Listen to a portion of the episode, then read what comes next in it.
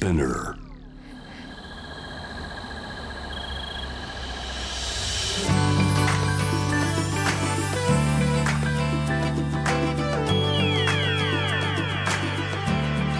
ENEOS 4 Hour Earth One by One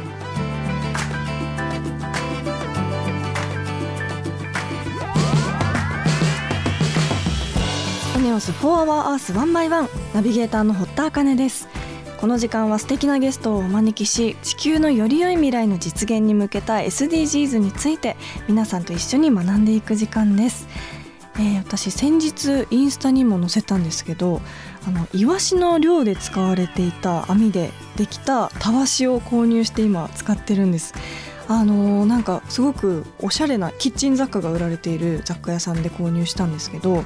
見た目のデザインもすごくインパクトがあって気になって手に取って見たらすごく軽くて使い心地が良さそうだなと思って購入したんですけどあのフライパン用のスポンジとして使うのがおすすめですと書かれていて使ってみたらそれがすごく良くてあのとっても泡立ちもいいですしあとはそのフライパンの焦げ付きとか油汚れとかもすごくすぐ落ちますしあとはこう何より網でできてるので干した時にすごく通気性が良くて全然匂いが気にならないっていうのがあってスポンジってあのプラスチックのいわゆるキッチンスポンジを想像すると思うんですけどすごくあの雑貨への見方が変わっていろんなものがこう日用品になるんだなと思ったらなんかあんまり凝り固まらずにいろんなものを使ってみたいなと思っていました。あの本当に前よりも洗い物がすごく楽しくなりましたし今安いもので使い捨てであのたくさんいろんなグッズも出てると思うんですけどこう愛着のある一つのものを大事に使い続けるっていうのもすごくいいなと思ってあのよかったらアミエコたわしで調べてみてください。ネットでも購入できるみたいなのでぜひ気になる方見てみてください。えということで本日も SDGs 学んでいきたいと思います。地球の未来を考えるこの番組はエネオスの提供でお送りします。エネオスは2040年までに自社で排出する CO2 の量をさまざまな取り組みからプラスマイナスゼロにするカーボンニュートラル企業を目指していて私たちの未来に不可欠な脱炭素循環型社会の実現に向けて具体的な取り組みをされているそうなのでそのあたりも番組で分かりやすく紹介していきたいと思います。そしてこの番組は JWAVE をキーステーションに FM ノースウェーブ ZIPFM、FM802、クロス FM、JFL5 曲をネットしてお送りします。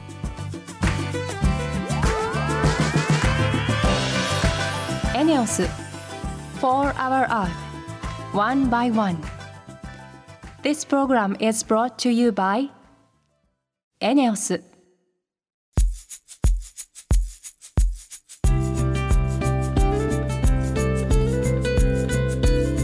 エネオス4 Hour Earth 1 by 1本日のテーマは目標9産業と技術革新の基盤を作ろう。ポイントはカブトムシで世界を救うということでカブトムシ私お兄ちゃんがいるので東京なんですけどすごくいろんな山とか森に行ってお兄ちゃんと一緒にカブトムシあの探した夏休みがありましたね。カブトムシ見つけると本当に宝物を見つけたっていう感じですごく楽しく持って帰った記憶がありますがあのカブトムシが世界を救うってどういうことなんでしょうか。この後ゲストの方にお話を伺っていきたいと思います。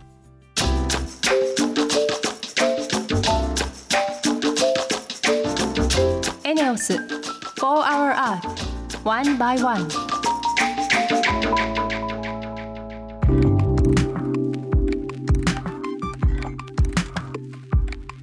堀田茜がナビゲートしているエネオス4 Hour Earth 1 by 1本日も素敵なゲストの方とリモートでつながっています。株式会社トムシ代表石田洋介さんです。よろしくお願いします。はい、よろしくお願いします。まずは石田さんのプロフィールをご紹介します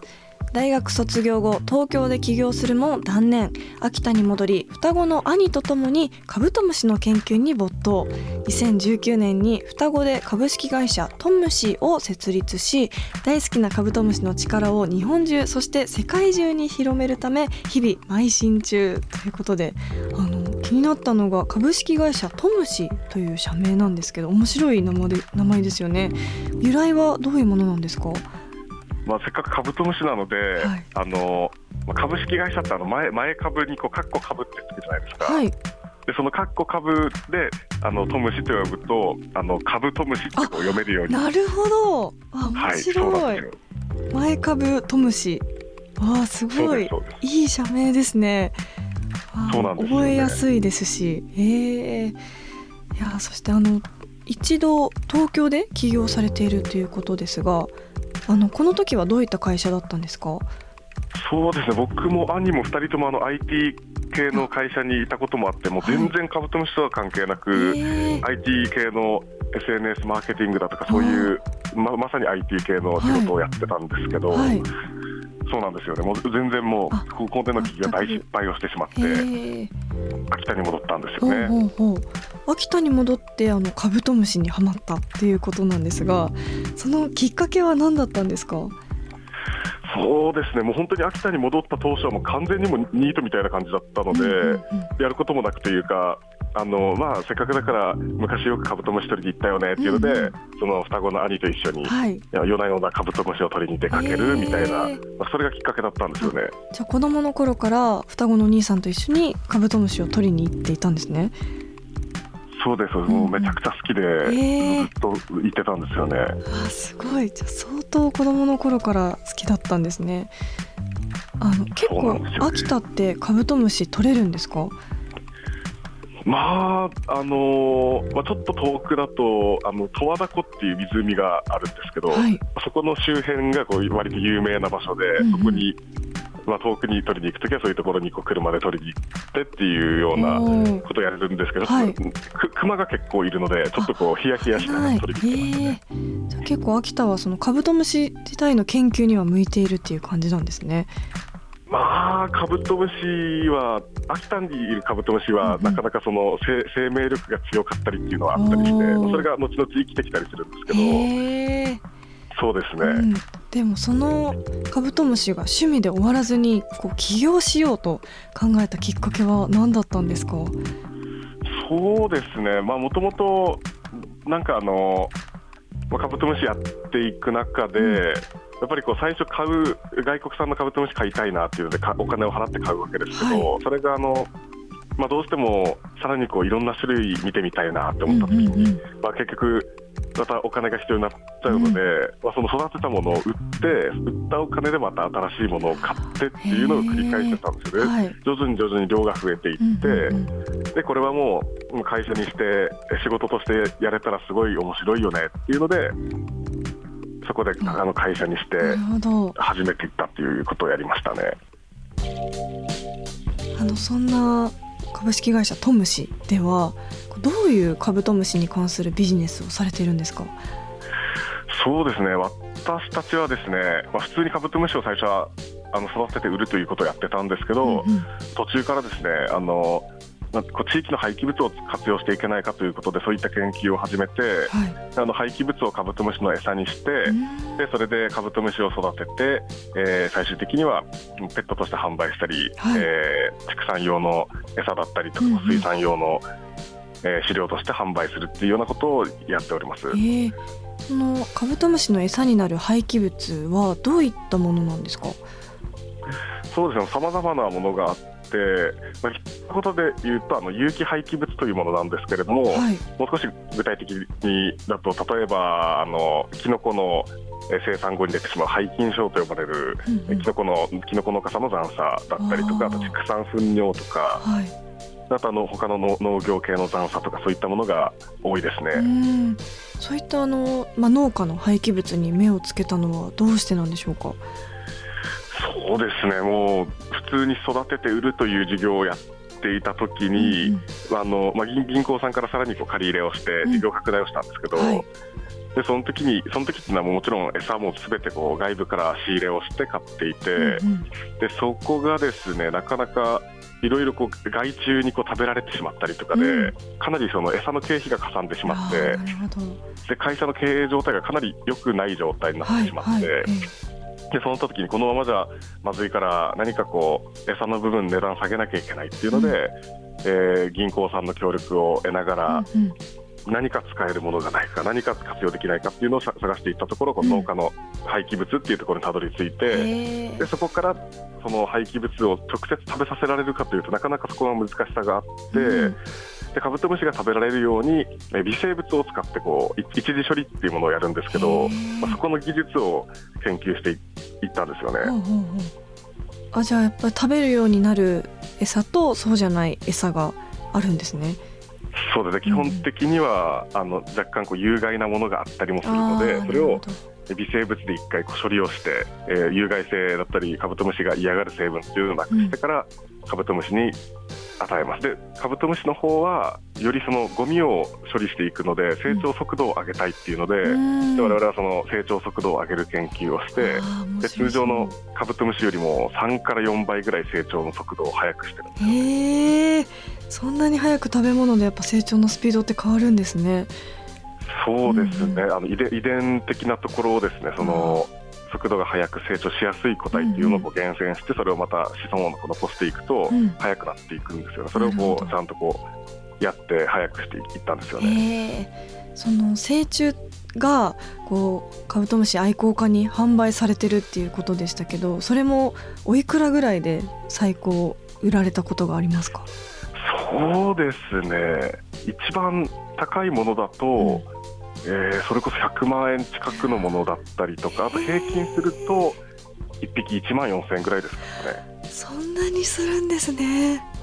すごい。そうなんですよね。あーなんかロマンがありますね。やっぱり。そうなんですよね。ただうんやっぱりあの子供たちに対してはうん。やっぱりかなり高すぎて買ってもらえないので、そうなんですそこをもう少しこう値段を下げて、子供たちにもこう夏になるとかヘラクレスオオカブトを買ってみたいなとか、うん。そう思ってもらえるようなぐらいまで金額を下げたいなと思ってたんですけど、はい。全体では何匹ぐらいカブトムシをあの育てているんですか？えー、と全体全部合わせると6万匹から7万匹ぐらいいますね。6万匹？えそれはどのくらいの敷地の全国に工場があるんですか？あそうです。全国にあって大きいものが、えー大きいものが、え3箇所。そこは大体1万匹から2万匹ぐらい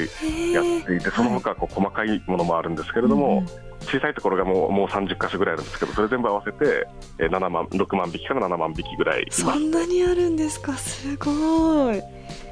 やーなんか子供の頃の自分がそこに行ったらすごいもうロマンの塊みたいな場所なんですよね。そううんですね、まあ、い今でもそうなんですけど。えそうですよね。ごめんなさい。子供の頃子供の頃って私言っちゃってますけど今でも、ね、好きな人からしたらもう最高の場所ですよね。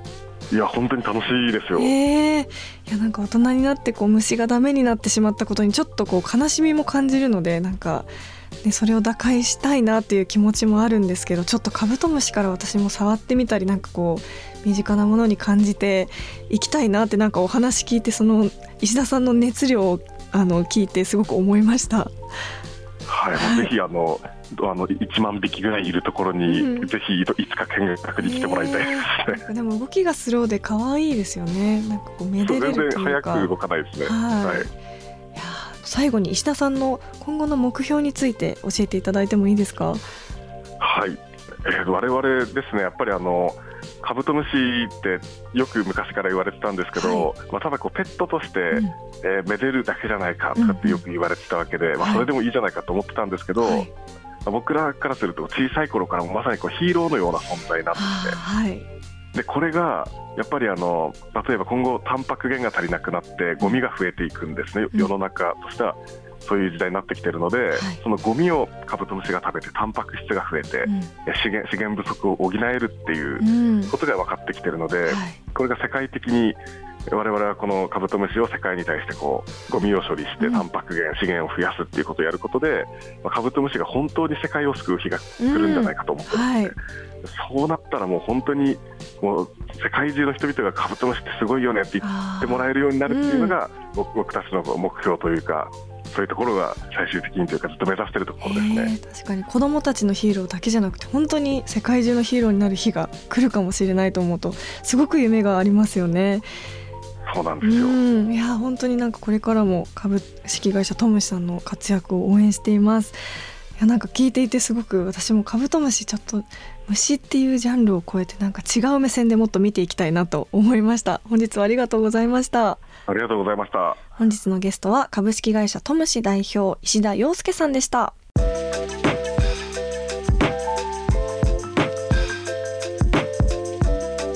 エネオス4 Hour Earth One by One.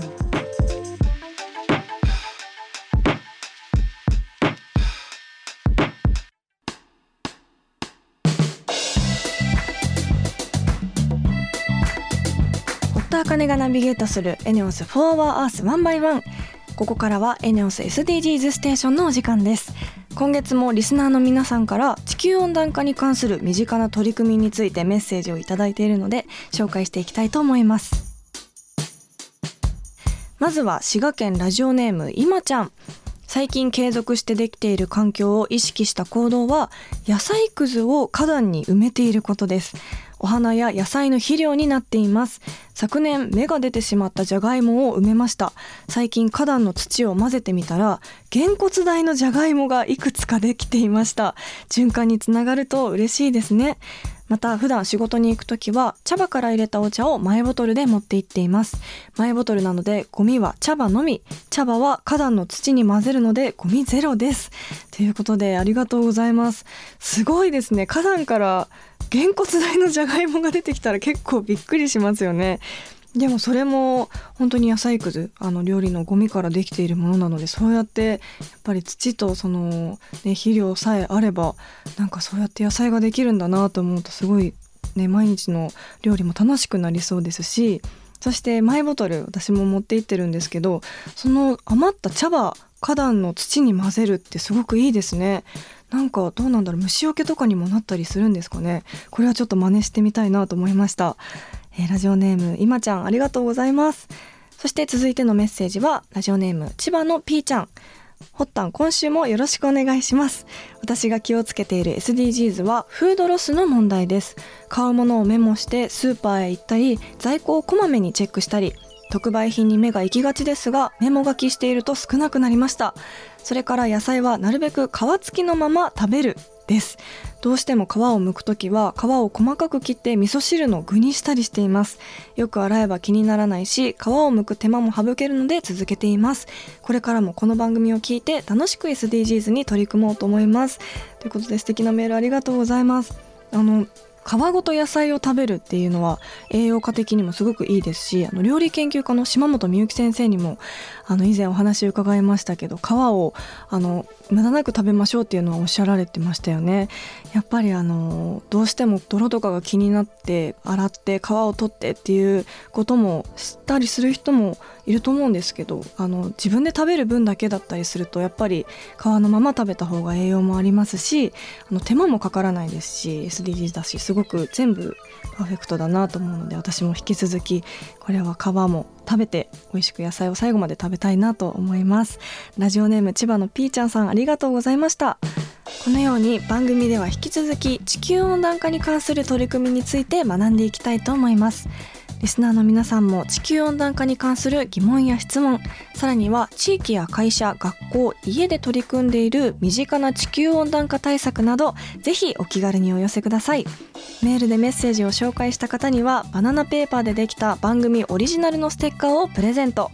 メールは番組ホームページにあるメッセージトゥースタジオのバナーを押してメールフォームからお送りください。ステッカーご希望の方はメールに住所とお名前の記載をお忘れなく。たくさんのメッセージお待ちしています。エネオス4 Hour Earth One by One.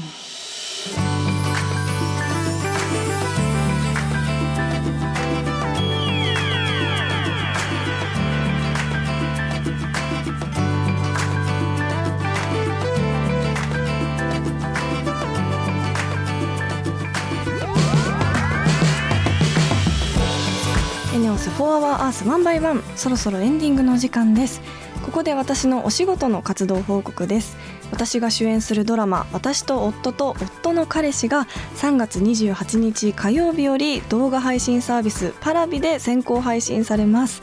えー、私が演じるのは高校教師の美咲という役なんですがそんな美咲の夫が自分の元教え子の男性と不倫していたと。さらにその元教え子は担任をしていた頃自分にも思いを寄せていたというお話なんですけどあの一見聞くとすごくドロドロしていてっていうお話に聞こえるかもしれないんですけどあのすごく登場人物みんながまっすぐ生きていて私出てくる人全員キャラクターが好きなんですけどそれにあのすごくいい言葉セリフもたくさん出てきてすごく静かにお話が進んでいくんですけどあのきっとすごく学びのある作品に私自身もなったので見ている皆さんも何か感じてもらえるものがあるんじゃないかなと思います。え3月28日火曜日7時からドラマ「私と夫と夫の彼氏」1話から5話が先行配信されます、えー、ぜひよろしくお願いします、えー、そして今日は皆さんからいただいたメールをご紹介しました。あの2通目のメールでは冷蔵庫の在庫管理をしっかりこまめにチェックしているって言いましたけどあの確かにそのひと手間ってすごく大事ですよね。あの私もこの間コチュジャンをあのまだ冷蔵庫にあるのにしっかりチェックしてなくてまたスーパーで買ってしまってあの最近韓国の鍋をいっぱいしようかなと思ってるところなんですけど出かける前に冷蔵庫をチェックするっていうひと手間があるだけですごく食品ロス削減にもつながると思うので皆さんもそういうちょっと普段から意識していることとか私もあのこのメールですごく勉強すること多いので私も共有していきたいなと思いますし皆さんからのメールもまだまだお待ちしています。さて今日は ENEOSSDGs ステーションでメールを紹介しましたが番組ツイッターもあります。オンエア情報や収録でのオフショットバナナペーパーでできた番組ステッカーのデザインもそちらで見ることができます。番組の感想や質問をツイートするときは番組名を検索して「4HourEarth」の頭文字「ハッシュタグ #FOE813」をつけてどんどんつぶやいてください。それではまた来週この時間にお会いしましょう。ここまでのお相手は堀田茜でした。